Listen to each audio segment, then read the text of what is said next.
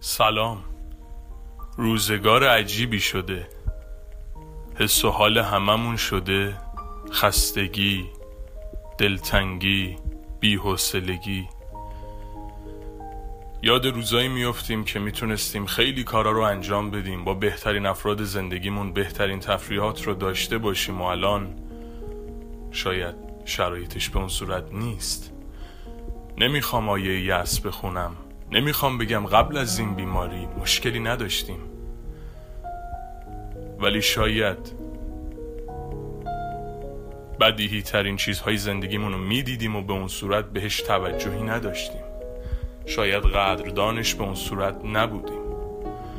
هرچند زندگی با امید زنده است و این لحظات هم میگذر و دوباره برمیگردیم و کنار هم جمع میشیم.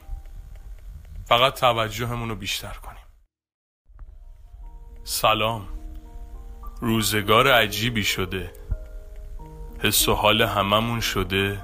خستگی دلتنگی بیحسلگی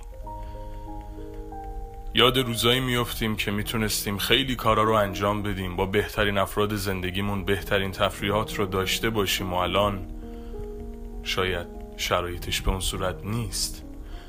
نمی‌خوام آیه یأس بخونم. نمی‌خوام بگم قبل از این بیماری مشکلی نداشتیم. ولی شاید بدیهی ترین چیزهای زندگیمون رو می‌دیدیم و به اون صورت بهش توجهی نداشتیم. شاید قدردانش به اون صورت نبودیم. هرچند زندگی با امید زنده است و این لحظات هم میگذر و دوباره برمیگردیم و کنار هم جمع میشیم. فقط توجهمون رو بیشتر کن